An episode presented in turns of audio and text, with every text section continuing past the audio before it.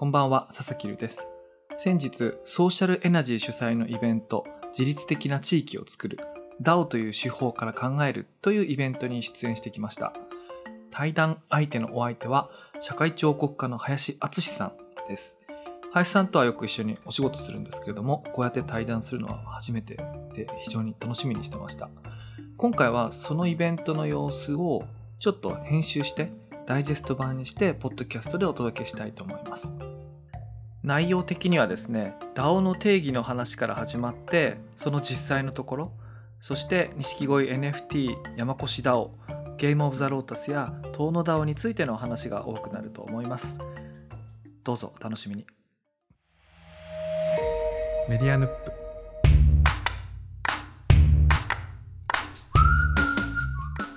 そもそも DAO とは何なのかっていうところをあの一応ネットで検索すれば出てくるんですけど改めて解釈の部分をまずはちょっと佐々木大輔さんから聞いてみたいなと思うんですけどはいいかがでしょうか？そうですね。あの辞書的な意味からなんか説明した方がいいと思うんですけども文字通りあの分散自立組織あのディセントラライズとオートノマスオーガニゼーションなので文字通り読めば分散自立組織ってことになるんですけども一応押さえておかないといけないのはあのこの言葉が話題になった文脈としてはブロックチェーンがあるんですよね。そのブロックチェーンの上でスマートコントラクトっていうプログラムが動いてでそこでこう報酬と意思決定その投票とかですねガバナンス組織のガバナンスみたいなものを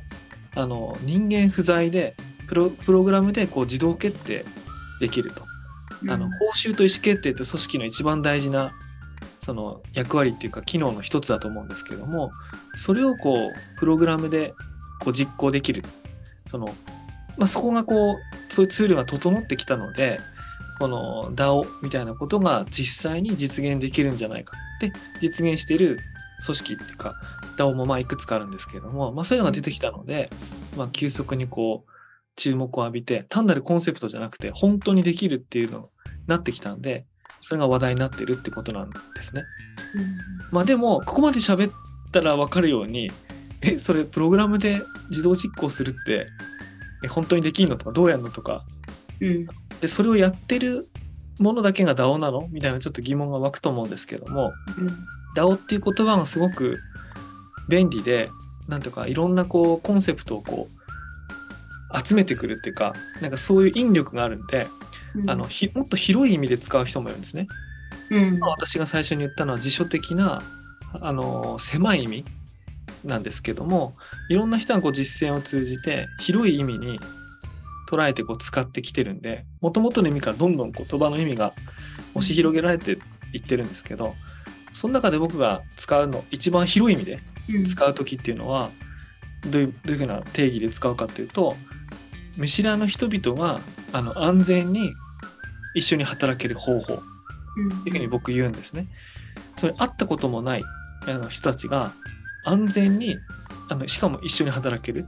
しかも方法なんですよ。これちょっと不思議な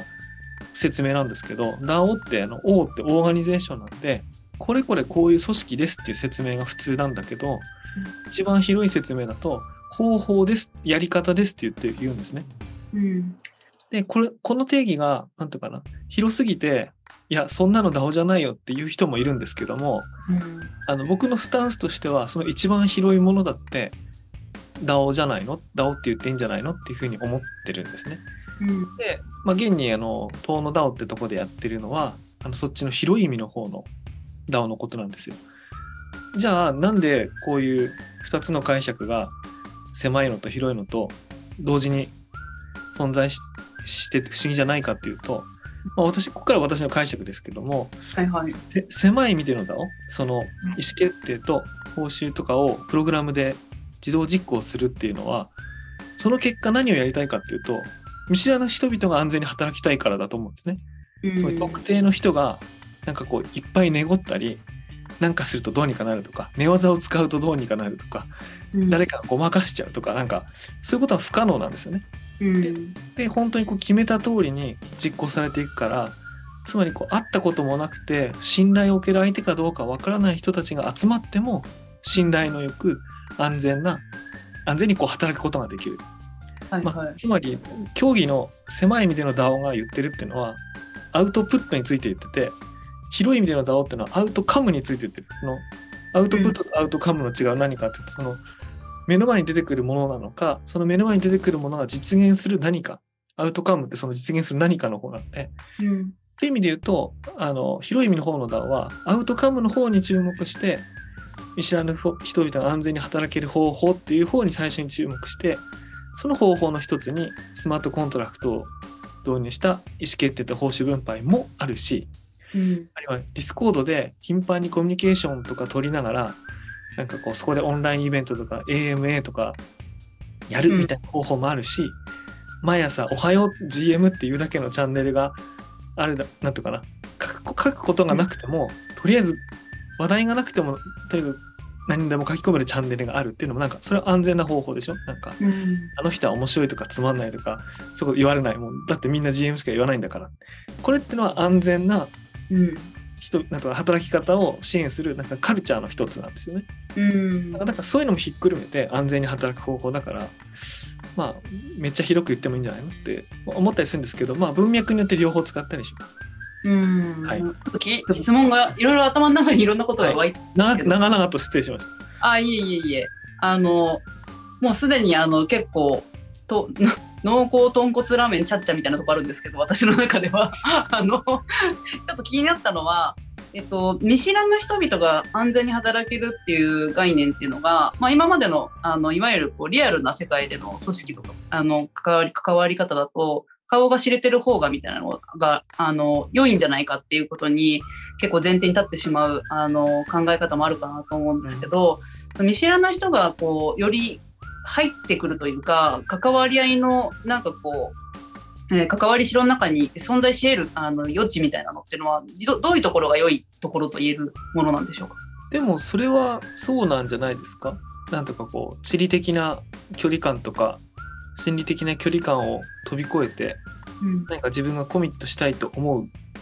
プロジェクトとかうん。チームの中にポンと入っていけてうん。その入っていくために、まあ、まずは知り合って1年経ってからみたいなものが必要ないとすればなんかいろんなものがいろんな力が集まりやすくなるじゃないですか？うんうん、そこら辺がね、こう、地方をこう舞台に、地域っていうものをこう舞台にやるって言った時に一番なんかこう、分かりやすいかなと思っていて、あの、まあ、遠野も山越もそうなんだけど、その今、普通、なんていうかな、地域っていうのはこう、すごく、従来はこう、閉鎖的で、顔の見えない人に何かそこに対してこう信用を置いたりとかっていうのをしないわけじゃないですかそこでなんかこう仕事をするっていうのはなかなか実現ししにくかったのがまあでもそれによってこうある種のいろんな機会損失みたいなものがあったと思うんですよね。で遠野 DAO も山越 DAO もまさにその Discord の中で一緒に仕事してんだけど、まあ、ぶっちゃけどこの誰なのかよくわかんないと。あのもちろんあのお会いしたこともある人もいるんだけども、まあ、知ってるのはそのアカウント名と,、えー、となんていうかリアルな顔は知らないし、えーどこにお住まいなのかもわからないし、まあ、男性なのか女性なのかもわからないでもなんかこう一緒に仕事をしてて楽しいしいい仕事もできてるみたいなことっていうのは、まあ、山越だったら山越っていう地域の、まあ、なんか未来にある種そこベットしてくださっている優秀な人たちであったりとかすごい面白い視点を持っている人たちがこう貢献してやってくれてるってことは今までの山越ではなかなか起きにくかったことだと思うんですよね。そこにこういう DAO という手法が加わることによってすごい多種多様な人たちがあの集まってきてくれて力を発揮してくれてるし、まあ、ある種すごいインクルーシブな働き方を実現できうる、まあ、ツールの一つでもあるかなっていうのは、まあ、やってて思いますけどね。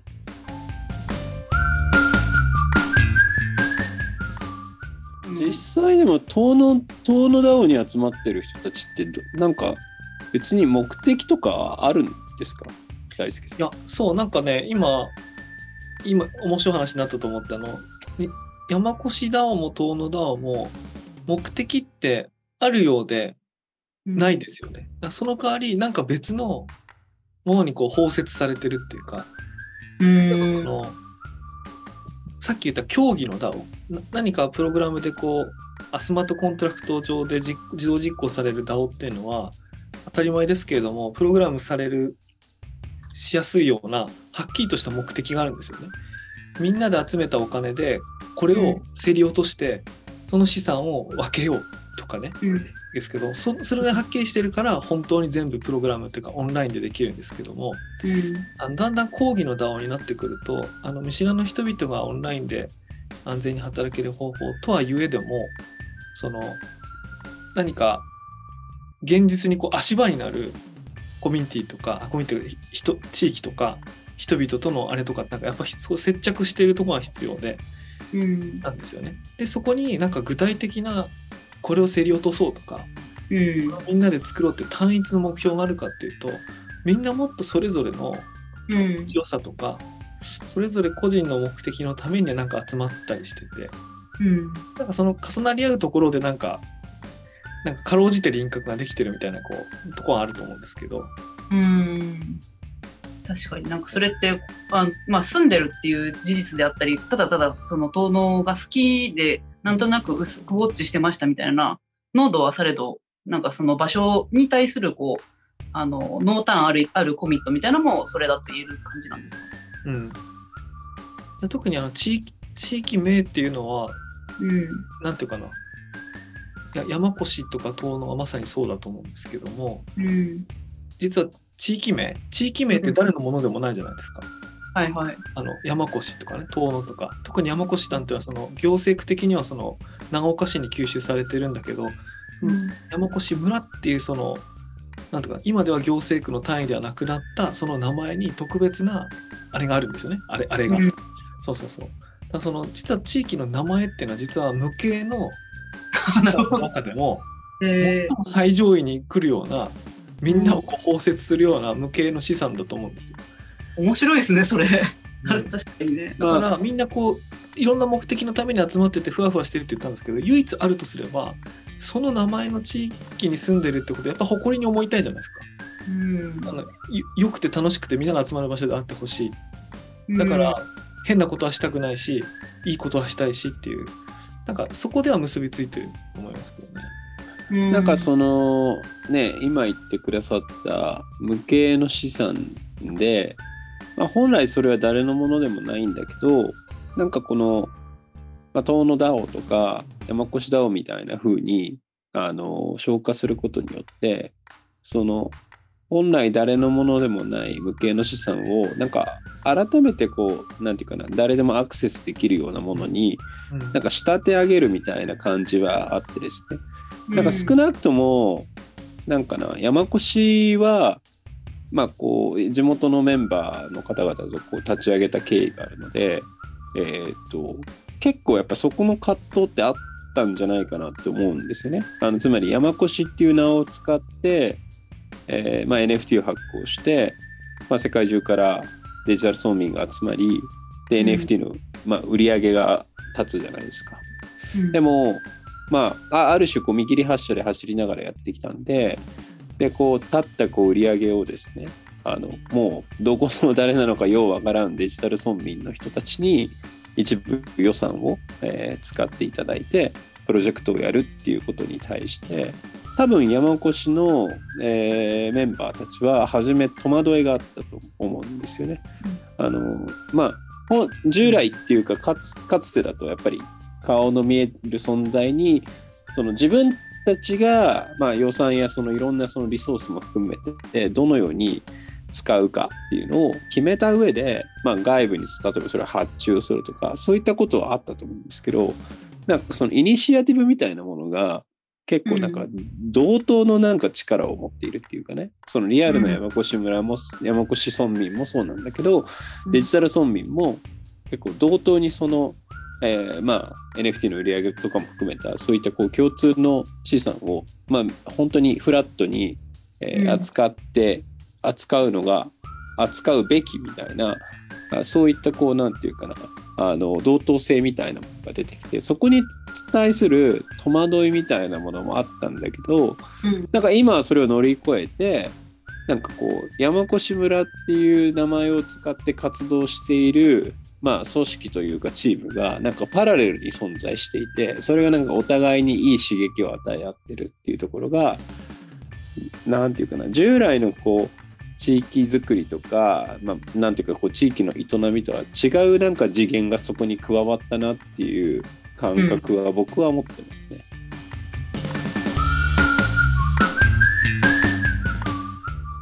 うん例えばなんか今関連して遠野 DAO の話の前に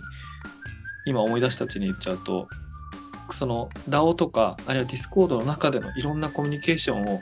やっててあのはって気づなんとか気づかされるっていうか思ったことがあって普通あの会社の中で例えばその Zoom とか Meet 使ってオンライン会議やるときでがあったとして、誰かあの画面オフの人がいたとするとなんか体調が悪いのかなとかうん。そのなんていうかなワンオンワンミーティングの時に相手がカメラ切ってるっていうのは心の健康がちょっと心が元気ないサインだったりしますよね。ちょっと顔映したくないんですみたいな時ってね、はいはい。あの人元気かなとかって心配するのが普通でつけてるあのおカメラオンにしてるのが普通だと思うんですけども Discord とかであのボイスチャットのイベントなんかをやるときは切るのが普通なんですよね、うん。切ってくださいって言われるんですよ。うん。みんな切ってるんだからあなたも切ってくださいと。で切ることによって例えばその自分がどんな顔してるとかどんな部屋に住んでるとかいやそんなの背景変えればいいじゃんってこともあると思うんですけどとにかくみんな同じ条件にする。みんなアイコンしか並んでない声しか並んでない状態で完全フラットにして車座で喋るみたいなのが普通。でつけるのが変だっていう。うん。のがこの中でのイベントなんですよね。でこれもある種の僕安全な方法だと思ってて見知らぬ人々がどんな状態でもフフラットにしか話せない。うん。あでっていうのがこれなんていうかなスマートコンタクトの自動実行とかじゃないんだけど単に会議する時の文化うんなんですよね。だからそういうのも DAO っぽさの中に入るんじゃないかと。あーちなみにそれってあの全国全世界共通のルールに近いんですか？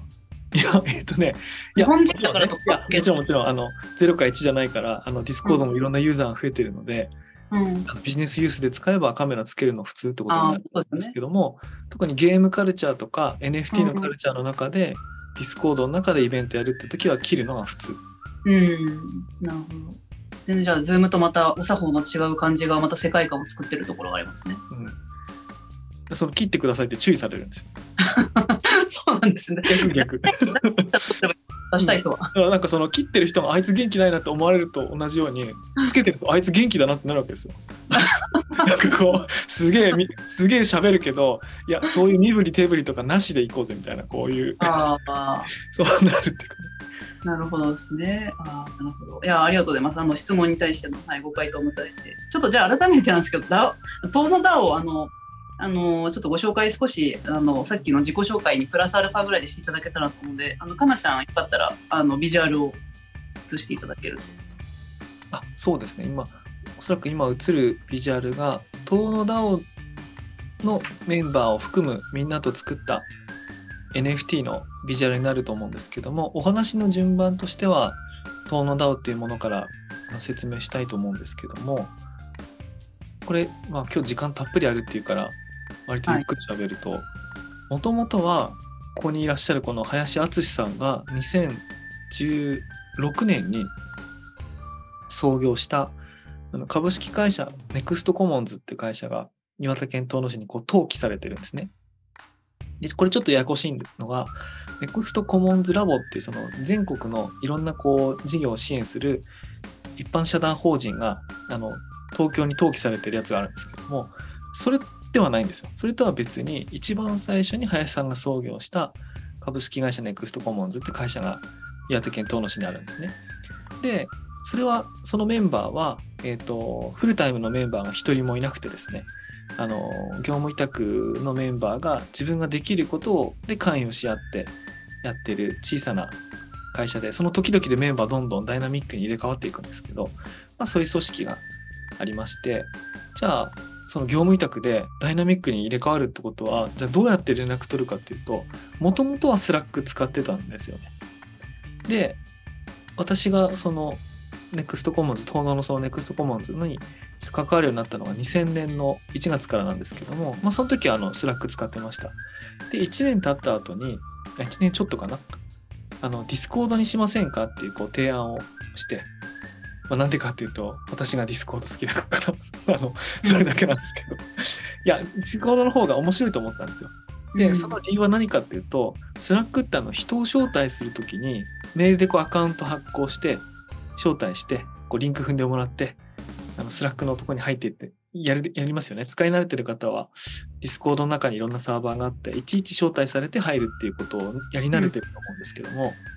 ディスコードの場合はもうちょっとカジュアルで、あのサーバーをどんどん立てられて、自分の意思でどんどんサーバー探して入ったり、で参加者が気軽にこうサーバーに人を招待できたりするんですよね。で結果どうなるかっていうとあのインサイダーばっかりの集まりっていうよりかはちょっとその関心ある人なんかもこう招き入れやすいっていう状況がこう発生するんですよね。うんかつまたあのいろんなロールロールっていうのはその人に何をできる権限があるかと書き込んだり見たり参加したりってことですね。どんな権限があるかっていうのを細かくもうなんだろうもう無限に設定できるというかですよね。で、スラックの場合って大体3種類で、あの管理者かメンバーかゲストかの3種類ぐらいしかないんですけども、ディスコードの場合は10でも20でも必要な限り作れるので、インサイダーじゃない人たちが入ってきても適切な権限管理さえすればあの安全にっていうか秘密な情報は守りみんなに知ってほしいことはみんなに書き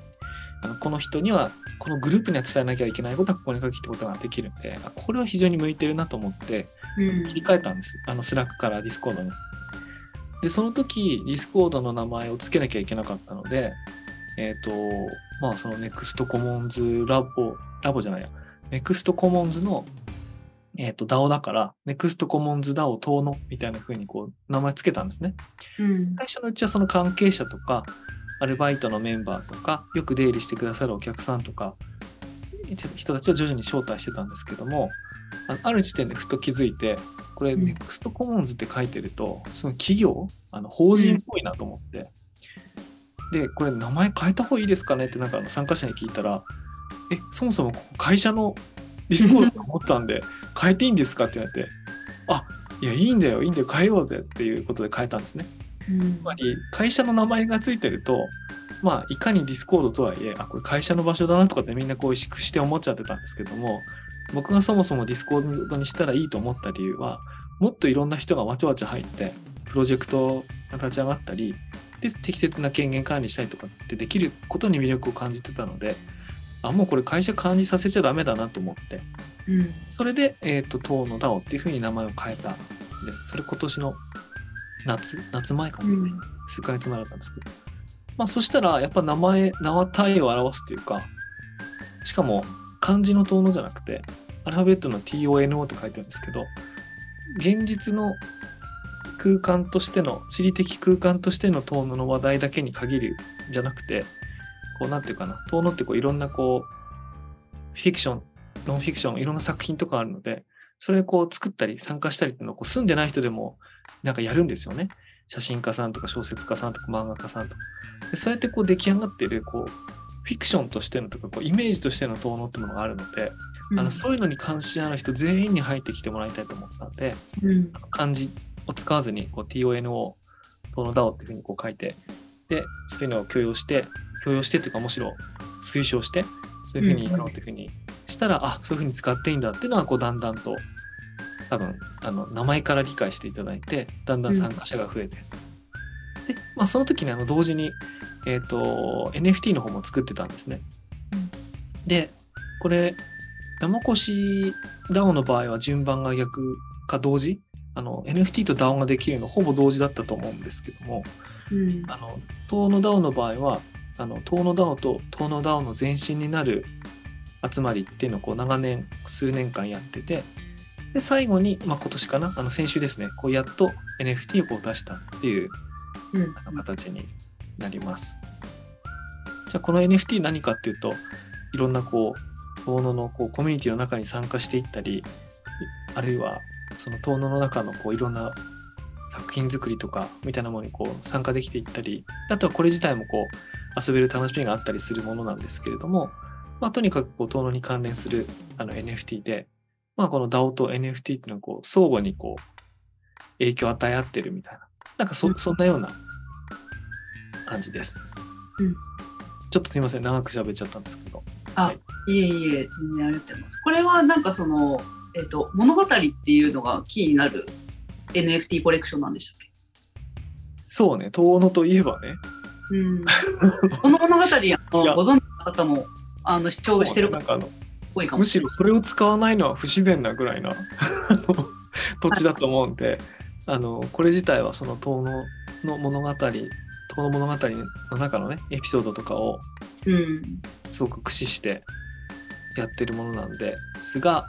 あの遠野物語知らなきゃ面白くないっていうものにするとあのなんていうか間口が狭くなっちゃうんであの知らなくてもあの楽しめるんですけどもうん知ってる人にはなるほどと思うようなうん。ネタが散りばめられてるっていう感じですね。なるほど。じゃあやっぱりあの林さんが言ってたようなその土地の文化歴史みたいなものもすごくやっぱりこうこ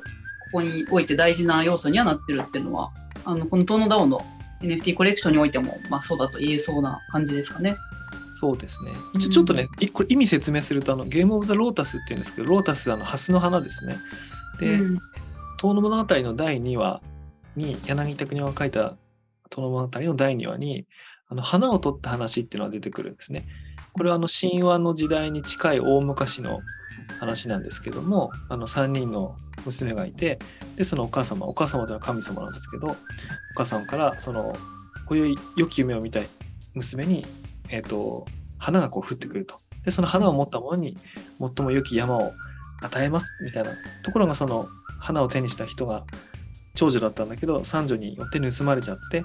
あの盗まれたことで長女はその高い山を手にできなかったみたいな、まあ、そんな話があるんですけどもこの降ってくる花っていうのがあの英訳版の英語版のこの物語だとあのロータスっていうふうに訳されてるんですね。日本語だとうん。あのあの霊の花 霊花っていうんですけど、えー、と英訳版だとロータスっていうふうに訳されているのでそのちょっと名前を借りてうん。ハスの花をあの奪い合う奪い合うというかその花を取った話うん。なので、この花を取る話をちょっとこう、えー、とこの物語の中に入れてでかつそれを同じ話をやったんじゃ面白くないのでそのあの間違った結果になっちゃったこう花を巡る花を取った話を巡る話をこう何度も何度もこうやり直すっていううん。まあ設定を持った NFT ですね。これ小説でも映画でもなくてという設定を持った NFT っていうのはちょっと変わったところなんですけど、それが新しさみたいなところなんですかね。うん。あうん、そうですね。うん、ちょちょっとこのぐらいで。ああわかりました。はい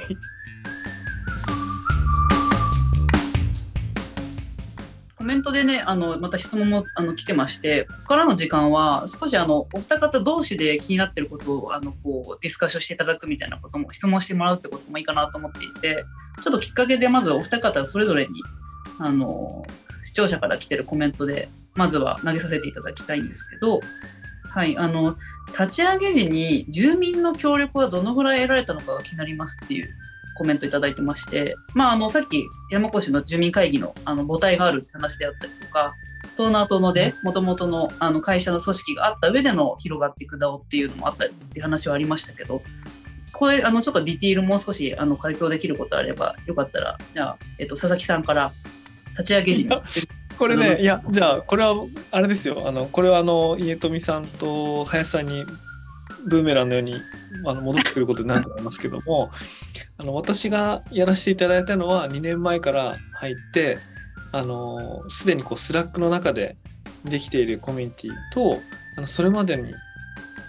間にこう作り上げてきた地元の人たちの人間関係の上にその DAO とか NFT とかとやってるんですけども林さんとか家富さん家富さんの方が早く遠野に来てたんですよね。そのはい一番最初の時に何かやろうってした時に住民の住民っていうか元から住んでいる人たちの協力が得られたかというと大変ご苦労なさなさったと。聞いてますのであのそれこそあの見知らぬ人は信用してはならんの世界で当然ありますよね。はいだから いあの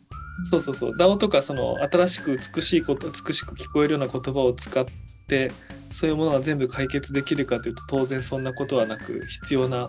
ね、当た当たり前ですよねあのあのオンラインで見知らぬ人々が安全に働く方法はもちろん大事なんだけど同じぐらい会って目を見て挨拶することとか普通に大事ですよね。とか一緒に時間を過ごすことって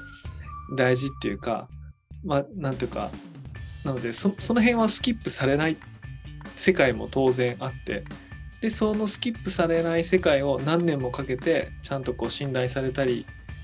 していたからあの遠野 DAO はできたんですよね。でおそらく山越の場合はその竹内さんっていうのが当然長年コミットしていてくれたからその新しいアイデアがこうちゃんと紐づいたってことなのでそこはスキップできないんじゃないかなと思うんですがうん。いかがでしょうか、淳さん、じゃあこれ拾っていただいて。いやいや、まあ、その通りだなとは思っていて、その、なんかこう、いきなり、なんかこのプロジェクトに協力ね、うんぬんっていう話ではなくて、まあ、遠野の場合も、よそ者を中心としたメンバーがこう、初め入っていって、まあまあ、ね、地元の人たちからしてみれば、なんか黒船じゃないですか。黒船やってきて、なんか、なんかよくわかんないよなっていうところから始めて、まあそこら辺が、あの、いろんなその個人の頑張りとかもあって、少しずつこう、信用みたいなものが積み重なっていった上に、このプロジェクトがあって、なんか、その、プロジェクトの中身じゃないような気がするんですよね。あもちろんその僕らはプロジェこのタイミングでこのプロジェクトをやることの意味とか重要性みたいなものっていうのはあの強く感じてますけどもじゃあ地元の方たちがそこまでそれを考えているかっていうとなんか中身っていうよりかはまあうん誰々さんが言うんだったらまあまあ面白そうじゃん。やろうよっていうふうになんか言わせるなんかこう積年の何かがあるんじゃないかなっていうふうに思っていて。で山越に関しても全くそうでなんかこのプロジェクトとしてのうーんいい悪いってやっぱりちょっと議論しづらいと思うんですよね。なんかこうよくわからないしなんかそれがこう当然リスクもどんなプロジェクトだってリスクはあるんだけどもまあこう主たる今まで頑張ってきた人が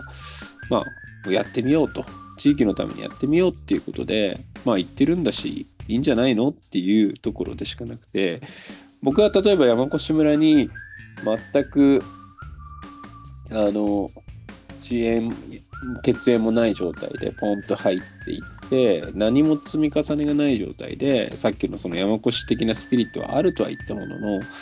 このプロジェクトを提案してできるかっていうとまあなかなかできないんですよね。うん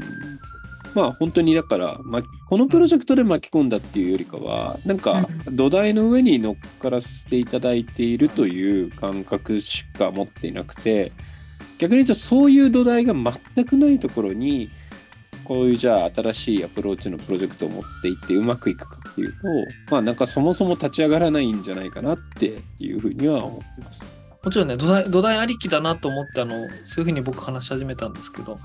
昔つまり67年前と違うところがあるとしたら何だろうなと思って考えてたんですけども今なんだろうなディスコードっていう道具を主に使うわけですけどもそのディスコードって単にその道具だけの話じゃなくてコロナの影響でリモートワークみたいなものがある程度かなり一般化した？あるいはその一般化今はしてなくても例えば Zoom とかを誰もが簡単に使えるようになった Zoom とかねそのいろんな,、こう動画の会議システム。ってことでかなり普段離れた場所にいてもすごい存在感を出すことはできるなと思って、例えばですよあの僕普段東京に住んでるんですけどあの相当遠野の存在感ないですか？あのオンライン上オンライン上での遠野の存在感はないですか？あの反応早いしうん。呼ばれればいつでも会議出て会議とかよ夜とかね朝とか相談されれば出ていくしそれって昔はそういう存在感って出せなかったっていうかうん。だからなんていうかそのその人が何を成した人なのかその do, do, do じゃなくて be が大事っていうかあいつ何やってるか分かんないけどいっつもいるなっていうのがなんかすごく信頼感に大事だと思うんですけど昔はビーイングできなかったからたまに来てドゥするみたいなことしかこうな なかったけど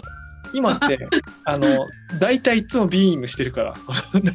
その何らかの道具を使ってね。うん。それが56年前と比べた時にこう圧倒的にこう違うから。もちろんそれのビーイングするためには土台が必要なんだけど土台ができた後はかなり離れてても長い間一緒にいられるっていうのはあるなと思って、も思いますね。なんか。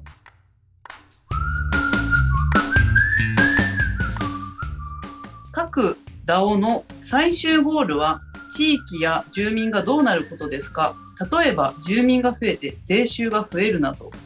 ちょっとこのまま大輔さん映ってるので大輔さんからもしよければ。ああのいやこれあの一般化できないと思うんですけども、えー、と東の DAO の場合はどうかというどういうふうに私が考えているかというと,、えー、とその名前を付けるときに漢字の遠野地理的に実際に存在する行政区単位としての遠野じゃなくてあのみんなが思う遠野それはこうビジネスとかフィクあの創作とかを通じて思うみんなが思う TONO っていうのを書いたんですけどもそこが豊かになっていくあるいはそれが魅力的になっていくことをしたいなと思ったんですね。じゃあそのそれが何の結果をもたらすかというとまあおっしゃられたようになんか税収が上がるとか関係人口が上がるっていうことにまあもちろんポジティブなインパクトはあると思うんですけどそれがゴールか目的かって言われるとそれはなんかあのある状態を達成した時に起こるうん。ポジティブな結果の一つみたいな気はしてて僕それゴールかって言われるとねなんかちょっと違うかな。あとこっから先はその中のなんか僕が思ってることになるんで あの他の トーノダウンに参加してる人はどう思ってるかわかんないんですけどもえっ、と回の冒頭で名前っていうのは無形の資産の中でもかなり強力なパワーを持ってるものだっていう話したと思うんですね。うんででそうだと思うんですよ。じゃあ遠野って名前がじゃあどんなパワーを持ってるかっていうと実はその歴史的にはこの辺のエリアってあのえっ、と今遠野市と呼ばれる行政区単位で市って呼ばれてるところは平郡って呼ばれるところだったんですね。でその中のあのお城があったそのね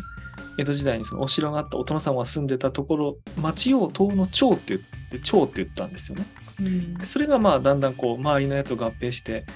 どんどん市ってなってたんですけどもだから狭く言うとすごい狭いエリアのことなんですもう本来。じゃあともっと広く言うとどうなるかっていうとあの柳田国男が晩年に書きたいと思って最後まで書けなく書けなかったんだよなって悔しがった本本があってその本のタイトルが「広遠野丹」っていうんですね。広ってのは広い広いです。あのうん。広域の、つまりある一つの土地っていうのは独立して存在してるんじゃなくていろんなこう出入りがありますよね。他の近接した地域とか文化とかとこう混ざり合ってるものだからあの柳柳田国男国男っていうのは東の市のことを書きたかったのではなくてうん。東の中にこう出入りする人とか物とかっていうもののネットワークそのものを描きたかったんですよね。それが広東野丹っていうんだけどそれを果たせなかったのが残念だって言って悔しいって言ってまあ、うん。書けなかったって言うんだけどあの僕そのことをよく覚えててそのもしその東野ダオって TONO ってそのフィクション上のね仮想のそういう東野ってものがあったとしたら、柳田国男が描けなかった広い人と情報とのネットワークとしての東野をうん。ここで実現させられたらすごくそれは価値あることだなと思うわけですね。いやそれどういうことかっていうとあの宮沢賢治だって遠野よく来てたしうん。あのあの世界遺産の釜石で有名な遠野と釜石で隣り合ってるしもう隣り合ってるとこ全部広遠野なわけですよ。うんもう現代的な感覚で言うと東京と僕往復してるような僕からしてみたら東京に住んでる人とかあるいはその海外に住んでる人までもうんそこに出入りしてる限りは広遠野の範囲に含まれるわけですよね。なのでそういう本当の国をの国を超える広遠野みたいなものがこう出現してそこにみんながアクセスして自分がこう楽しいと思うものを持って帰れたらそういう状態ができたら、まあ、ゴール言ってましたけども、そういう状態になれたらすごくいいなと思ってるんですけど、あんまりこれ人に喋ったことないんで、その、なんていうか、周りの人に共感得られるかわかんないですけど、まあまあ、そすごい柳田国男とかあの遠野物語とか遠野っていうことがすごく大好きで熱量高いってことがまずはすごく私に入ってきました。そう地名っていうのが最強の無形の資産でその無形の資産をさらにパワーアップするには、地理に縛られちゃダメでもっとネットワーク生かしたらすごいものになるじゃんみたいなうんそれを一つに形与えるのが DAO だったり NFT みたいな無形のものに無形のものを形にデジタルデータを形取り扱える形にする NFT だったりってことだと思うんでうんそれが合わさったらすごいと思うんですけど、まあ、これ12ヶ月でできるものだととても思ってないんでうんすごい時間をかけてそうなっていったらいいなってうん。なるほどね。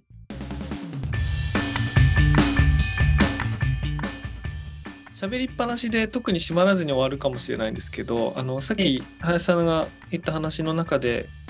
山越 DAO と錦鯉 NFT がやっぱり特徴的なのって普通の NFT とかと違うんですよね。普通の NFT ってこうプライマリーセール最初に売り出すものをこう売り切って終わり。あるいは最初に売り切るものを安くあの無料かフリーミントって言うんですけど無料かすごく安く手に入れてもらってそれをこうみんなでこうみんなでとかその転売してもらったらその転売の時のあれが入るみたいな。つまり第1弾でめちゃくちゃ盛り上げるか第1弾でばらまいてその直後に盛り上げるかみたいな風にすごい集中するのが普通なんですけど、あの錦鯉 NFT ってこう11が11ヶ月10ヶ月11ヶ月か、うん、それぐらい経ってると思うんですけどもすごいこうなんていうかな良い意味ですごいスロースタートだったんですよね。ちゃんとこう定着して増えて定着して増えてみたいな。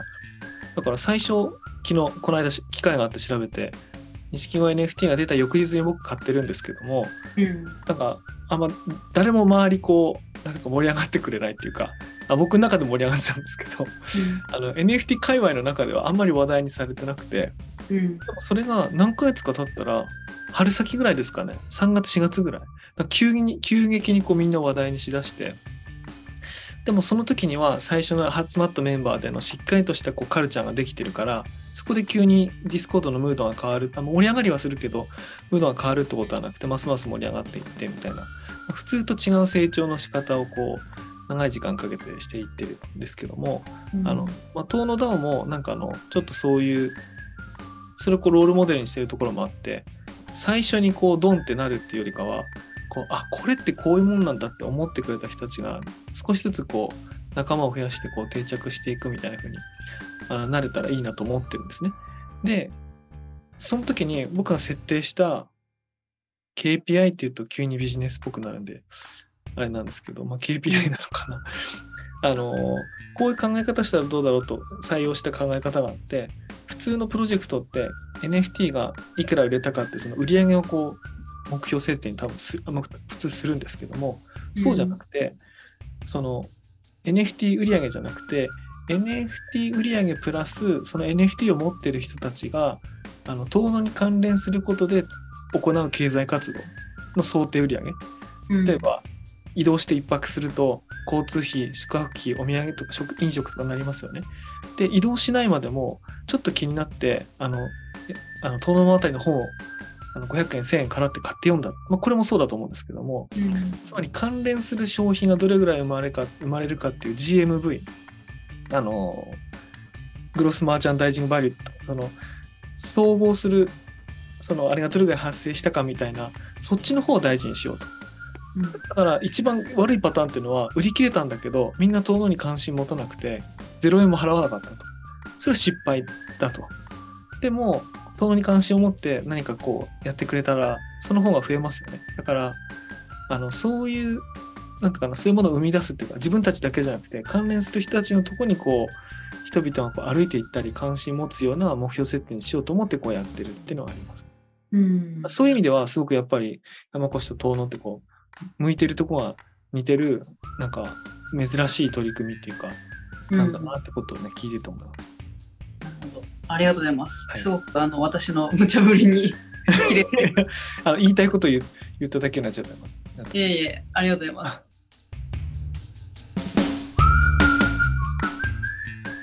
えーそしたらあの林さんも最後よかったらあのメッセージなりあのそれに対する回答でもいいですし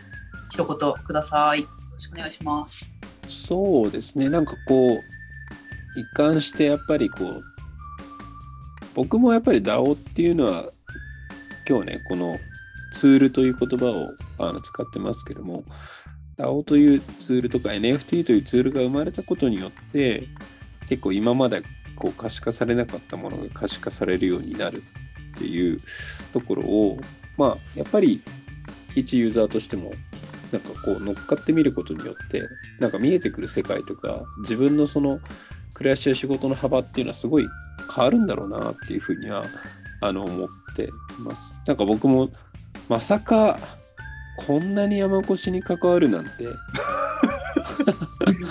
本当に本当に思ってなかったんですよね。いやいやなんだったらなんでその自分がやってるネクストコモンズラボの地域でやらずしてこの山越しやってんだっていうぐらいあの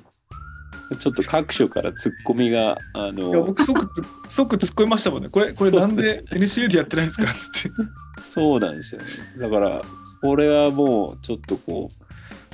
う、まあ、運命というか、なんかいろんなあの流れでこうなってはしまったんですけども、まあ、そんなもんで結構、だから山越しのその NFT を買ってくださってる方々なんかも結構いろんなパターンがあると思うんですけど、なんかその、別に山越し行ったこともない人たちが、NFT を購入してそしてデジタル村民になることによってなんかその人のなんか人生とか暮らしに、まあ、大小さまざまな変化が起きるっていうなんかそのなんていうかこう、えー、わからないけどなんかそこにアクセスしてみることによってこう広がっていく面白さみたいななんかこう不確かな可能性みたいなものっていうのを楽しんでいただけるといいんじゃないかなっていうふうに思って。で、遠野 DAO も山越 DAO も、あのとりあえずディスコードは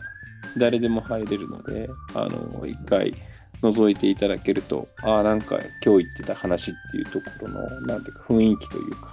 なんかこう、片鱗は見ていただけそうですよね。あそれはあのよく NFT 持ってないとディスコード入れないって勘違いする人が、うん。に山越 DAO にも多いし東野 DAO にも多いんですけどそんなことないですから普通に誰でも あの入れるんであのぜひ両方入ってみてほしいですそうですね。ね。うんで、まあ、興味がで持てたら、あの、NFT を購入していただくっていうのも、まあ、一つの関わり方だとは思いますので、まずはディスコード覗いていただけると嬉しいなというふうに思ってます。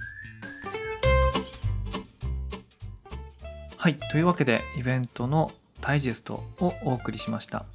このイベント全体は90分ぐらいありまして、その前編は YouTube の方に上がっています。ソーシャルエナジーで YouTube を検索していただけると、そのアカウントを発見することができると思います。あるいは同時にお送りしているニュースレターの中のリンクからご覧いただければと思います。こうやって林さんと対談したの初めてだったんですけど、なんかすごい面白かったです。イベント終わった後の反省会で、いや、これオフラインだったらもっといろいろカットインして、いっぱい盛り上がったのにね、みたいな話をしたんですけど、あの機会あれば、どっかのタイミングでオフラインでやれたらなと思います。はい。というわけで今回のメディアヌップこれで終わりたいと思います。それではまた。